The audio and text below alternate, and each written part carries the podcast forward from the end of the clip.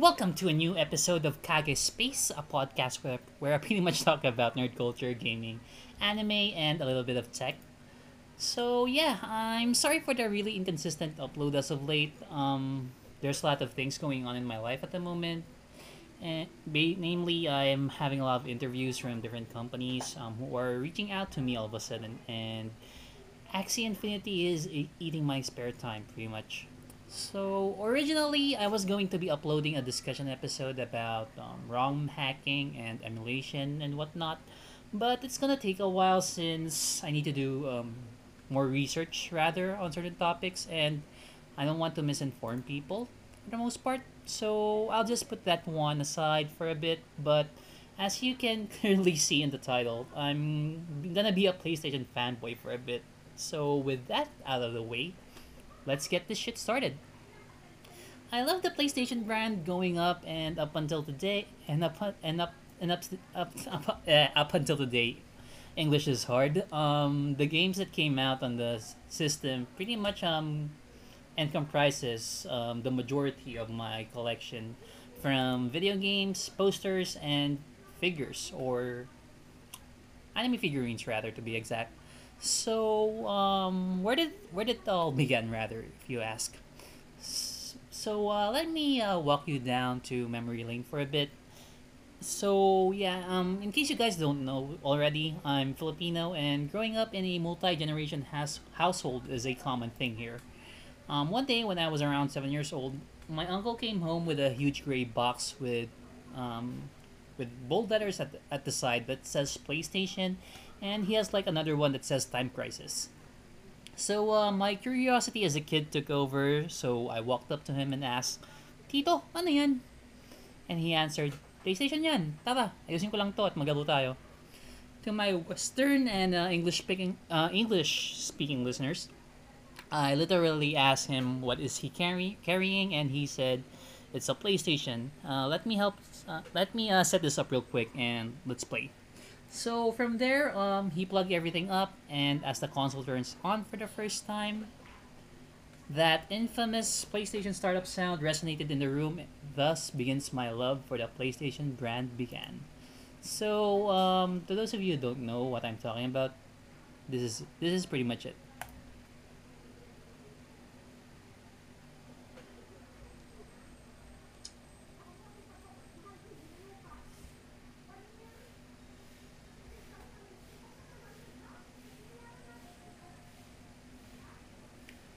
Yeah, I'm still getting chills whenever I hear that.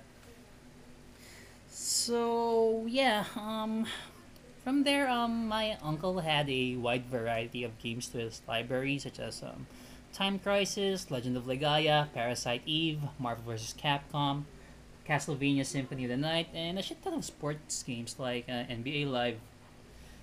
So yeah, at the time, uh, my kid brain don't really understand for the most part um, a majority of those text-heavy games. So my thought process is pretty much, ooh, nice graphics when uh, something cool happened as I watch my brother and uncle play some um, some of those games. And uh, yes, if you're a kid in the 90s growing up, I, I'm pretty sure I'm not alone in this, but I experienced the whole um, let me play with the console situ- um, scenario basically.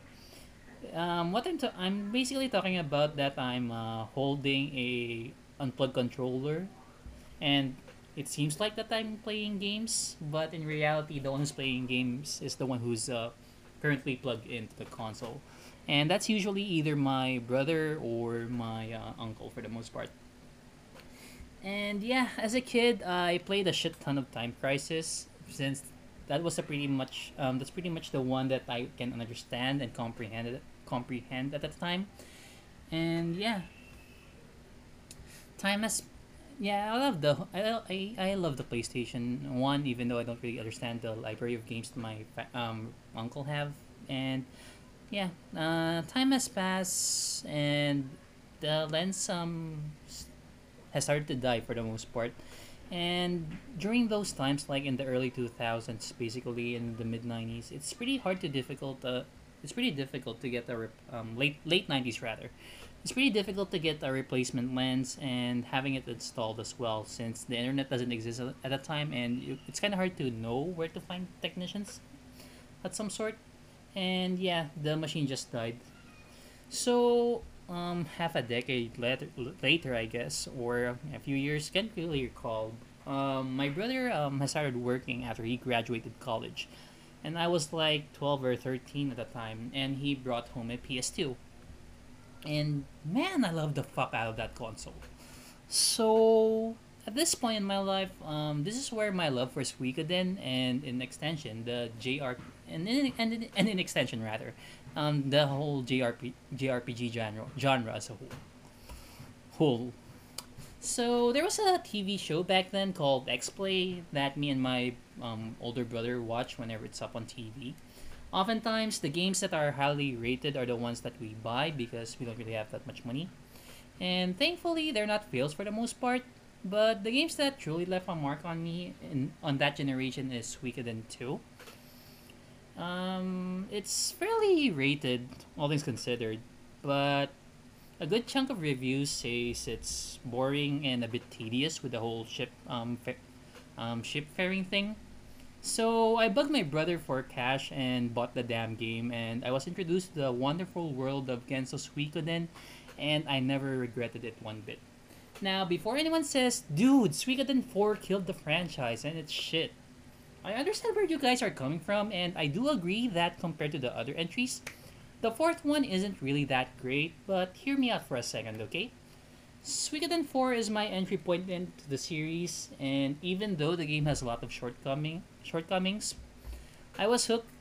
I was hooked, man. And from there, we played Suikoden 5, which is arguably the best game in the series. And to those of you who don't know, Suikoden 4 kind of um, it's pretty much the um, the first game in the whole.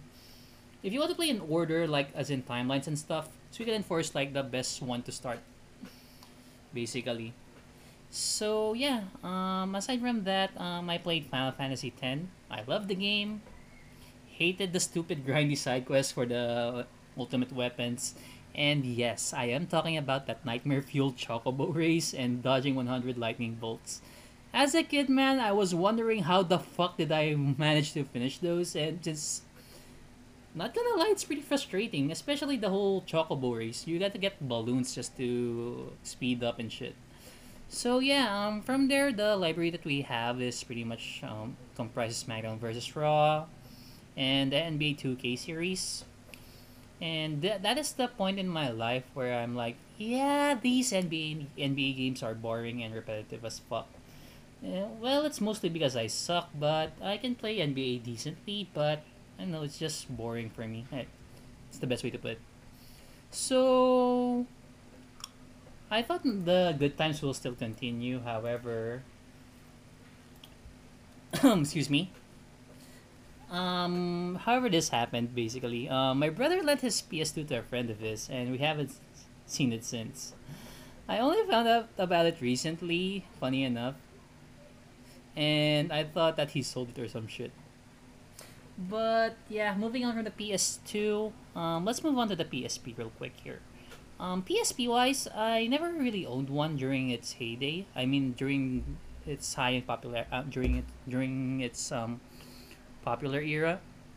Simply because I don't have money, basically, and my brother has one though, so I oftentimes, oftentimes I just borrowed his unit. I pretty much played Tekken 6 and whatever RPG has he has he has at the time, and those are Final Fantasy Tactics, War of the Lions, as well as um, Final Fantasy VII Crisis Core. So I managed to get my own unit when I started working, but for the most part, I just borrowed PSPs to people I know who owns one. That's how broke I am.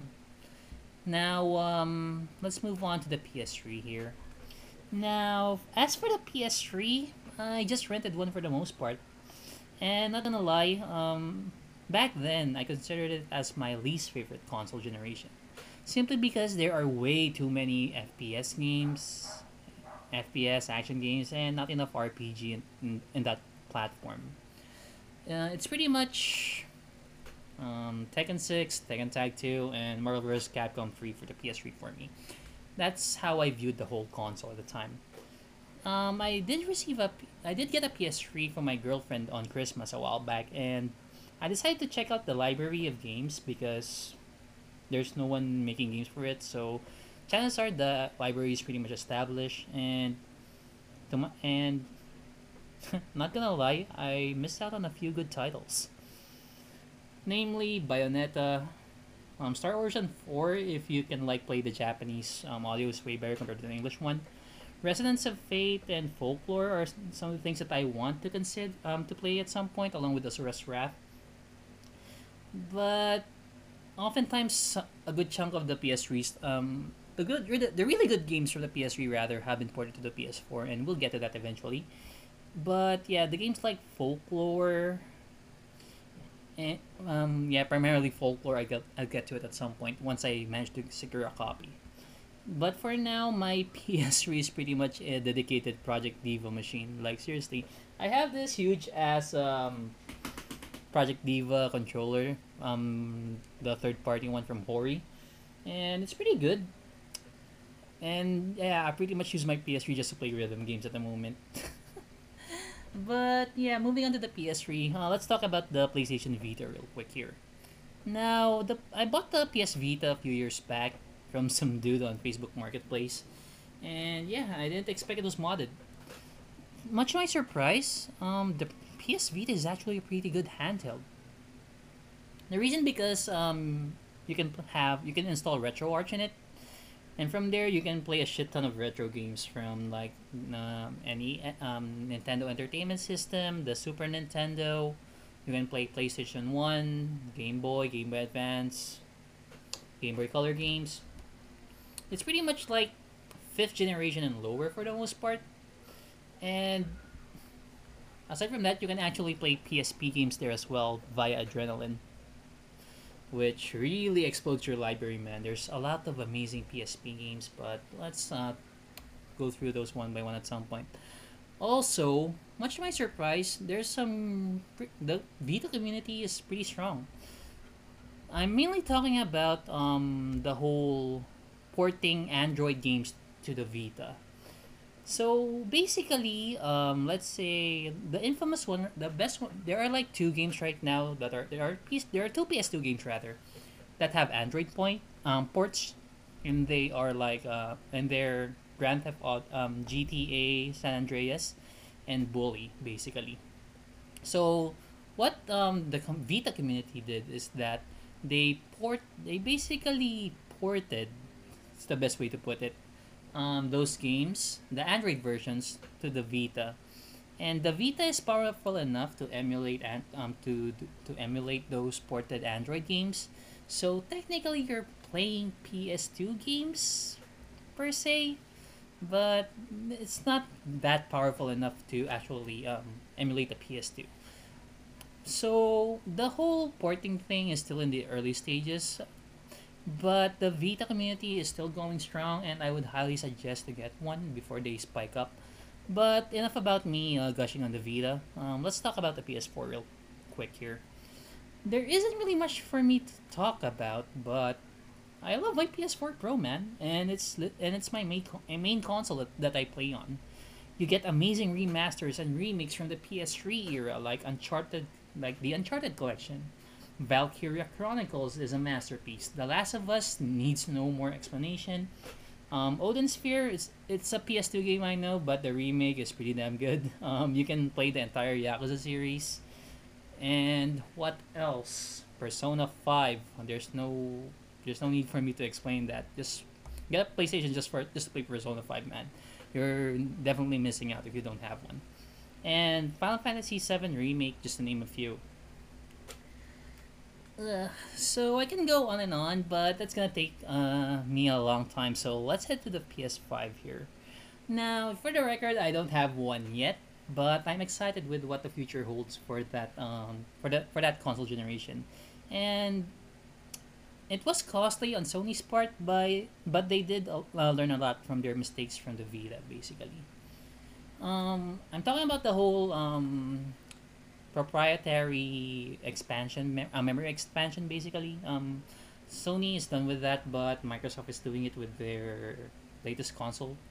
Now, um, the only thing that I'm pissed off about the PS5 is that they don't have like PS3 backwards compatibility, so that sucks. But yeah, I do plan on getting a PS5 at some point, but it's kind of hard for me to secure one here in the Philippines at the moment due to the whole scalping situation and Sony not really increasing their supplies here.